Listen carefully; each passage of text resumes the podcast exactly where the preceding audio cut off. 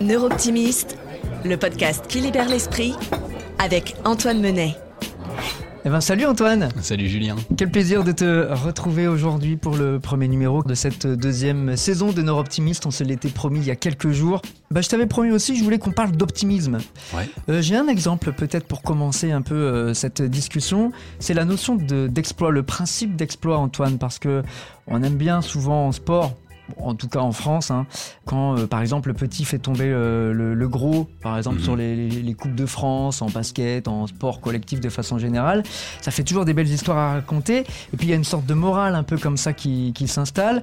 Alors bon, les exploits en sport, euh, bon, il y en a beaucoup effectivement à, à raconter, mais je vais t'en raconter un. Peut-être tu t'en souviens, tu l'as peut-être vécu.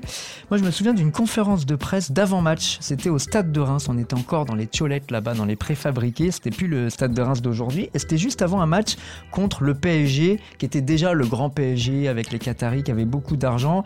Donc à l'époque, euh, c'était pas Mbappé, mais c'était Ibrahimovic. Euh, Il y avait Beckham, il y avait enfin toutes les, toutes les stars. Il gagnait tout.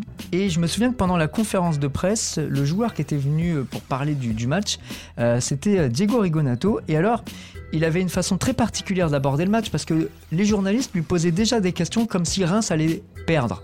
En gros, la question c'était euh, de combien vous pensez que vous allez perdre? Quel- Le Comment, but, de- limiter les dégâts? C'est ça, le but c'est de- d'avoir le- le- l'écart le, plus petit possible. Et lui il nous disait, mais vous savez, on va commencer, il y aura 0-0, il y aura 11 joueurs de chaque côté, euh, chaque joueur a deux yeux, un nez, une bouche, deux oreilles, deux bras, deux jambes, donc on part à 50-50. Et ça m'avait marqué quand même à l'époque de se dire, bah, les joueurs euh, de, de haut niveau sont quand même formatés à ça, de se dire que quand on y croit, tout est possible parce que ce match-là, figure-toi que le stade de Reims l'avait gagné. C'est quand même une belle histoire pour le coup, hein, on revient à ça. hein. C'est une très belle histoire et je trouve que c'est une super histoire d'optimisme. Mais d'optimisme, pas quelque chose de, de mielleux, mais du- de très concret, de très projeté dans Ouais. la réalité. On y croit. C'est Ouais. ça l'optimisme. C'est de, de croire, de considérer qu'il y a des bonnes choses qui vont nous arriver. Ton histoire, c'est une super histoire d'optimisme parce qu'elle rend compte du fait que croire rend les choses possibles. Et l'idée de, de croire dans l'optimisme, c'est important. C'est pas quelque chose de certain. C'est pas quelque chose qui est dû. Il n'est pas arrivé en conférence de presse en se disant c'est certain, on s'est préparé, on va gagner.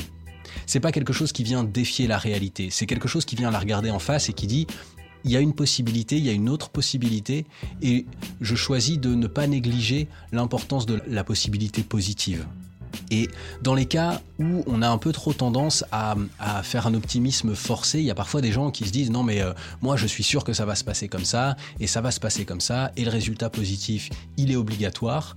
Et là le problème c'est que on peut rentrer, si euh, le résultat est finalement pas celui espéré, euh, dans quelque chose d'assez négatif, avec un sentiment de rancune, ou de, euh, de se dire ah bah c'est la faute d'un tel, c'est la faute d'une telle. Donc l'optimisme, c'est vraiment cette capacité à se focaliser sur l'issue positive et à se dire elle peut arriver.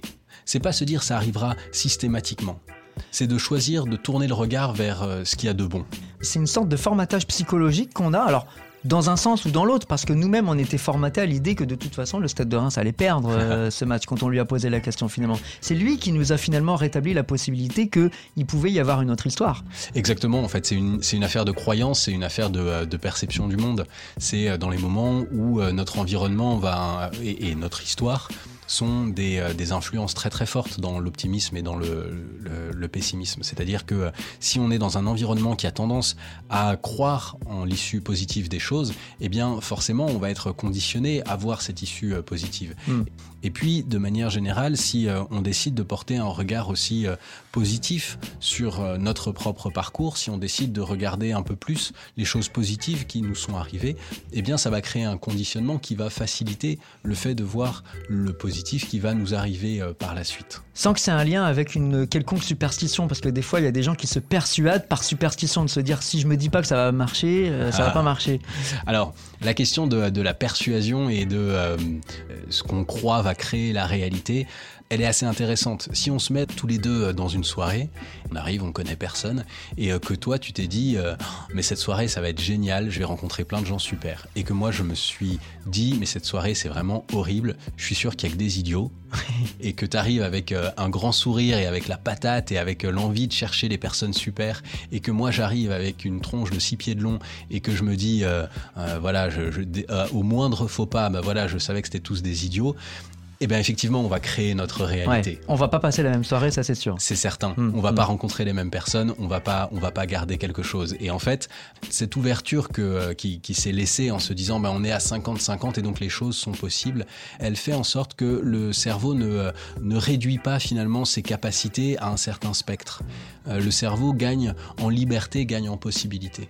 Alors ça, c'est des choses qui se vérifient aussi par la science, Antoine, c'est-à-dire est-ce qu'il y a des études qui montrent que justement le fait d'y croire, eh ben, psychologiquement, ça ouvre à la possibilité d'y arriver Alors l'optimisme, c'est vraiment quelque chose de, très chouette. Ça paraît euh, très simple dit comme ça, mais en fait, l'optimisme, c'est très bon pour nous.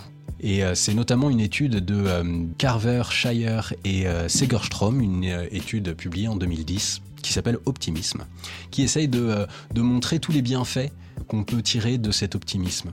Au nombre de cela, on a par exemple une, meilleure santé mentale.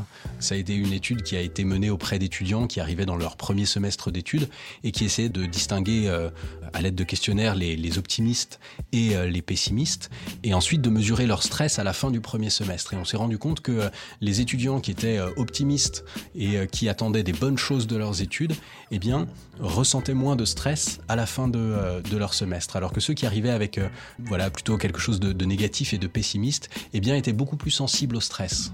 Donc en termes de, santé mentale, ça a un vrai impact. Et puis on parlait de, foot, mais euh, c'est le cas aussi d'un impact sur le corps. Alors mm. déjà lié au stress, hein, parce qu'évidemment, donc on l'a dit, si on est optimiste, on a, moins de stress et quand on a du stress, eh ben, on a tous les effets physiologiques du stress. Donc ça, c'est certain que l'optimisme et le fait de moins être sensible au stress nous permet d'aller mieux physiquement. Mais surtout, on s'est rendu compte que les personnes qui étaient optimistes avaient euh, tendance à plus facilement adopter des comportements qui étaient euh, bons pour elles. C'est-à-dire qu'elles euh, avaient plus facilement tendance à se dire bah oui, je pense que si je me mets au sport, ça va me faire du bien. Ah oui, je pense que si je change mon alimentation, ça va être bon pour moi. Si je décide d'arrêter de fumer ou de diminuer la consommation de cigarettes ou d'alcool, ça va être bon pour moi. Bref, il y avait vraiment cette idée que les personnes optimistes réussissent plus facilement à garder des comportements qui soient positif pour leur corps. Et ça vaut aussi pour les athlètes, c'est-à-dire que euh, à partir du moment où on a cette idée que euh, eh ben, je vais m'entraîner parce que je sais que ça va me faire du bien, je vais partir à l'entraînement parce que euh, voilà, je vais faire cet effort de nutrition parce que je sais que c'est bon pour moi, et eh bien derrière, forcément, automatiquement, les performances vont être là, l'accroissement de performance va être là. Donc là, dans, ces études-là, on a pris des gens qui étaient, euh, naturellement optimistes. On a fait un test euh, de, personnalité et on, a scindé les, catégories entre les, gens plutôt optimistes et plutôt pessimistes. Intéressant. Et pour terminer avec cette idée de sport, ça a été le cas aussi dans une étude de Duke Leventhal, Brownlee et euh, Leventhal de 2002 une étude qui montre que les personnes qui sont optimistes arrivent plus facilement à rebondir après un échec. Elles arrivent plus facilement à se dire bah voilà j'ai pas atteint mon but ou mon but euh, ne, ne peut pas être atteint ou euh, voilà il s'est passé quelque chose.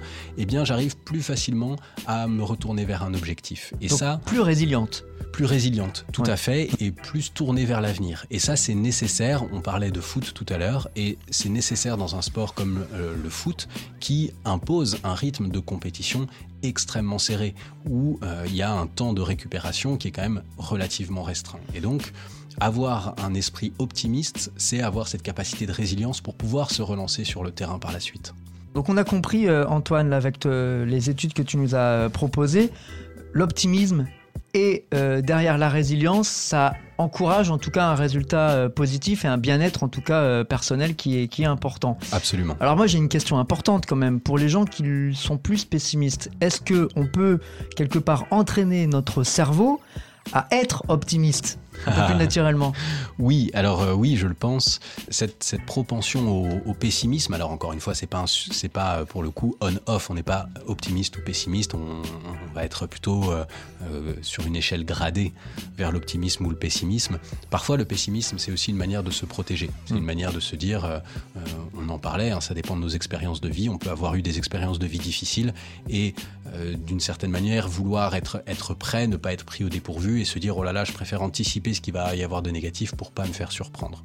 Mais être constamment dans, dans, ce pessimisme, évidemment, c'est quand même faire tourner des idées qui sont plutôt négatives, des émotions qui sont plutôt négatives et ne pas bénéficier de tous les bienfaits dont on vient de parler de l'optimisme. Alors, est-ce qu'on peut devenir optimiste?